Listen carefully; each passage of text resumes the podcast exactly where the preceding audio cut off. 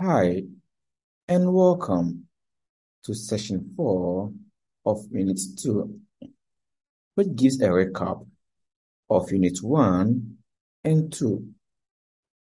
So far, we have discussed the concept of linear laws and proportionality at full length. We started this journey by first observing the growth of some given rabbits when given the right nutrition and when allowed to starve. And this was to demonstrate the relation among variables.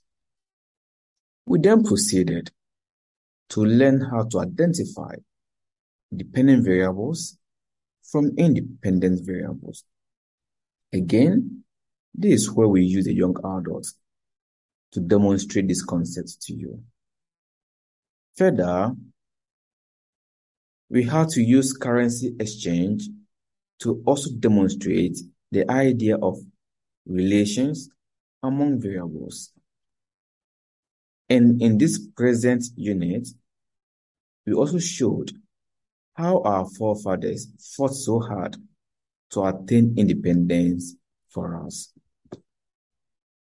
We hope you enjoyed these two sections on linear laws and proportionality.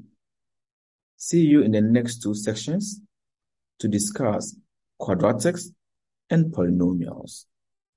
Always remember, math is a language. The more of it, the better your success.